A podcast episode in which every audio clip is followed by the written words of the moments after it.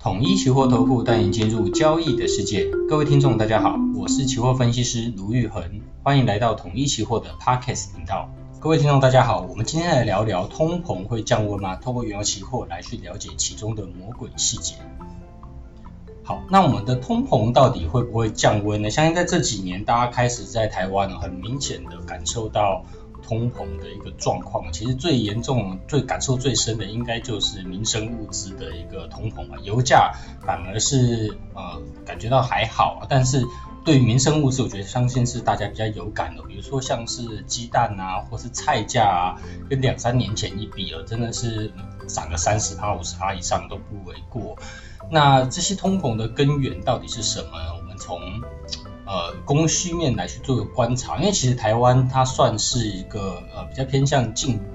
进出口导向的这种台岛型国家，所以其实我们本身对于物价的控制能力哦，并没有像大陆型的国家这么好，可以做一个自给自足。那我们既然都是从境外面进口的话，那成本的控制上自然就会呃比较偏向说国际上的一个成本如果一直垫高的话，那我们能够控制的终端物价。相对来讲就比较有限了，比如说，呃，我们即使中油作为一个平抑油价的这样子的一个操作，但是呃，它的进口油的一个原油成本就是垫节节在垫高。那终端油呢，如果它没有跟着去做一个调涨的话，那相对的中间的一个价差，那就是他们去做一个吸收嘛。那当呃，这样子的一个企业持续去做一个吸收的话呢，那他们能够撑多久？那倒不一定了。那反而说，因为中油这种算是国营的事业，那当然就是政府能够帮大家分摊的，要尽量去多做一些。但是对于民生物资啊、鸡蛋啊、青菜啊这些东西，那这样子的呃，透过中间商来去吸收物价波动的方式，其实算是呃效果有限了。那再加上说，其实这种民生物资都算是。呃，易涨难跌啊，就是当原物料成本拉高的时候呢，那他们在终端的消费这边就会去做一个涨价。但是呢，当这成本重新又掉下来的时候呢，呃，终端消费者这边呢也感受不到这个原物料的重新回来。我、相信在大家以前都有这样子的感受，哎，一碗牛肉面可能五十块、七十块就吃得到，现在呢，那一碗都是要一百三、一百四，那不太会因为牛肉的价格降回去了，那他们的通膨就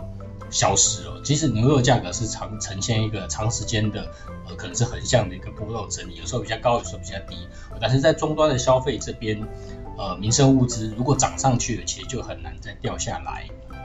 嗯，这就是所谓通膨的一个粘性，就好像当基本薪资往上拉高了之后呢，很难就会再掉回去了。其实从之前的呃两万多。慢慢的往上一万一万八千多，一万九千多，慢慢慢慢往两万多去拉升之后呢，其实这些都很难回去。那这是所谓通膨的一个粘性。那一般来说呢，在最上游端的呃能源啊，或是原物料应该说农产品啊。这一类的原物料，它算是比较偏向弹性的通膨啊，就是它当它当季的供给和需求有所变动的时候呢，它的价格呢就会随着去做一个波动啊，并没有说呃一涨难跌或是一跌难涨这种呃中对跟我们终端的消费端牵扯上呃有这种粘性的效果，所以油价的波动是很频繁的，它会根据它的一个供需去做一个调整。好，那我们今天会跟大家提原油的期货到底可以看出什么样的一个眉角。好，我们知道说期货契约都有所谓的呃不同的月份，那我们在观察原油期货的时候呢，有一个很好用的工具叫做呃近远月的一个价差啊。那当这个近远月的价差如果是呈现一个负值的时候，就代表说，哎。近月的油价比远月的油价来的更贵，那为什么会这样造成这样子的一个现象呢？通常就是大家比较希望希希望或者说比较需要近月的油或近月的契约。那为什么会需要近月的契约呢？一种就是大家会去想说，那因为我们在原油期货这种原物料商品，它是实物交割的，那也许他会希望透过期货的实物交割来拿到呃原油的一个现货。啊，导致在原油的近月的期货，因为它这样子离交割是比较近嘛，的需求量啊，买方是比较强劲的哦，所以他愿意买比较贵的一个呃原油的一个契约，它将会到造成说呃原有的这个近远月的价差，近月是比远月来的更贵，那价差呢就是变负值，我知道说远月的东西，因为它有储存的成本，正常来说在呃大宗商品里面是正价差是比较正常的，就远月的油应该要比较贵，但是现在是远月油比较便宜，那其实就代表说在呃最近呢现货的原油需求其实是比较强劲。好，那我们可以发现说在最近的原油的近月的跟次近月的这样子的这个近远月价差，其实来到三点五多，那其实这这个价差的一个。空间啊，其实就已经是呃今年的二月多的一个高高点的这样子的一个情况。那这个时候呢，其实就是在之前这个乌克兰战争爆发前的一个状况。所以显示说在其实，在原油的部分，近一年呢都是呈现一个逆价差的一个走势。那代表说，在今年疫情爆发以来，呃，其实对于原约原油的现货需求都还算是蛮强劲的。所以从近远月需求里面，我们会看到说，哎。呃，虽然说最近大家常会听到说通膨可能要开始降温了，就是诶油价开始往下走，那农产品也往下走，那是不是有机会呢？从这样子最上游的原物料终端这边，呃，慢慢的把通膨的这样子的涨势，慢慢把它去做一个压抑。好，那我们发现说原油的近远月价差，它其实还是呃逆价差的情形，而且并没有减缓，所以在这个部分呢，对于呃，油价日后是不是会进一步的崩跌啊？从九十块掉到八十块、七十块、六十块，甚至到五十块以下，有没有这样子的机会？从这个现象上来看，这样的机会其实是比较少的哦。但是另一方面，我们发现说，在原油的库存数据里面，诶，在七月份的库库存啊，不只是啊原油库存有拉高了，那汽油库存其实也拉高了，蒸馏油库存也稍微拉高一点点，慢慢接近这个所谓的五年均值。那这些库存的数据，其实，在我们统一期货的官网上面都有原油周报，每周就会帮大家去做更新，大家可以从里面去看中间的一些呃细微的变化。那我这边帮大家去做一个导读啦。那当大家要如果每周想要去做更新的话，可以从这边去看哦。哎，像这样子原油周报里面它所呈现的原油市场里面有什么样的一个供需有所变化。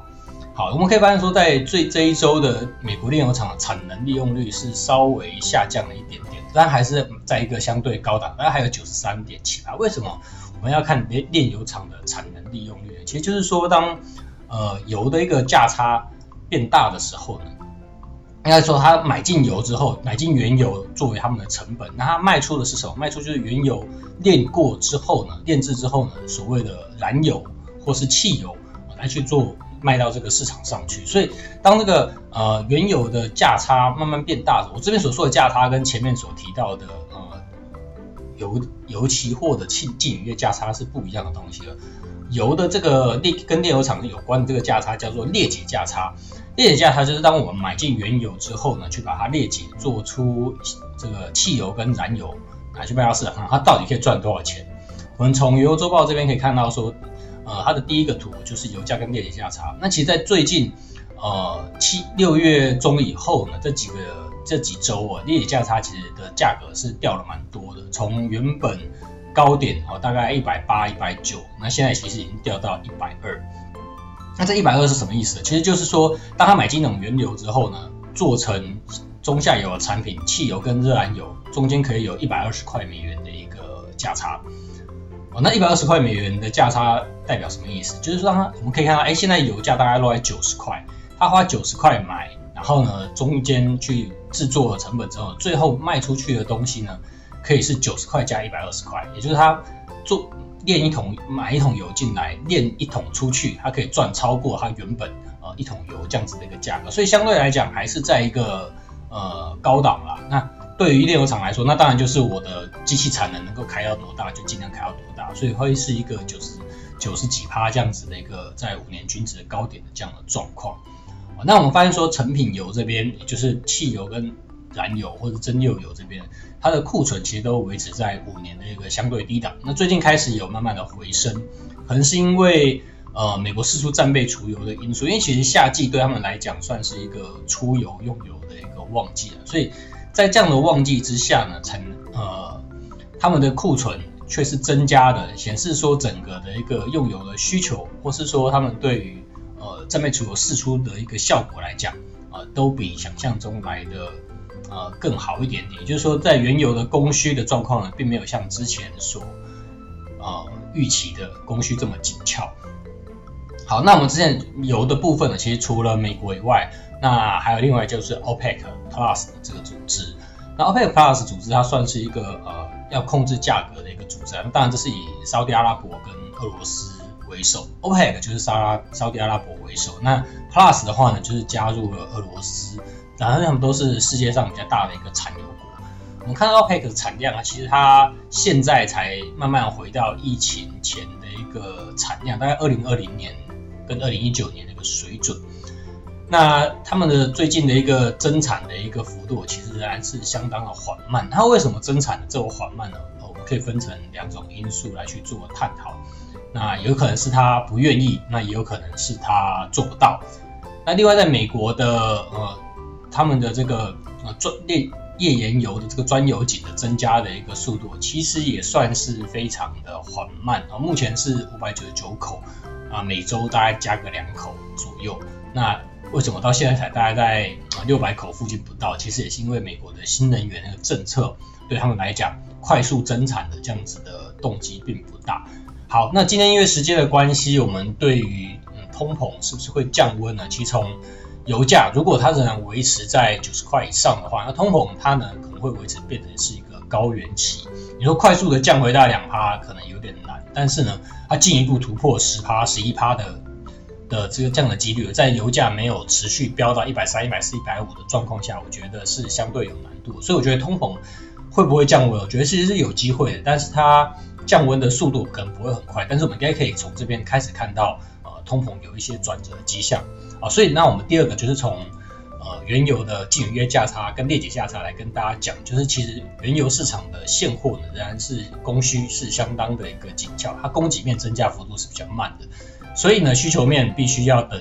呃，应该说，如果经济复苏很快，那需求面需求很强的话，那通膨不太容易降下来。但是因为最近因为联准会的一个因素，大家对于说经济衰退的预期是比较强的，而导致需求面看起来这个预期是下降了蛮多，但实际上现货的供需仍然是相当紧俏。我们从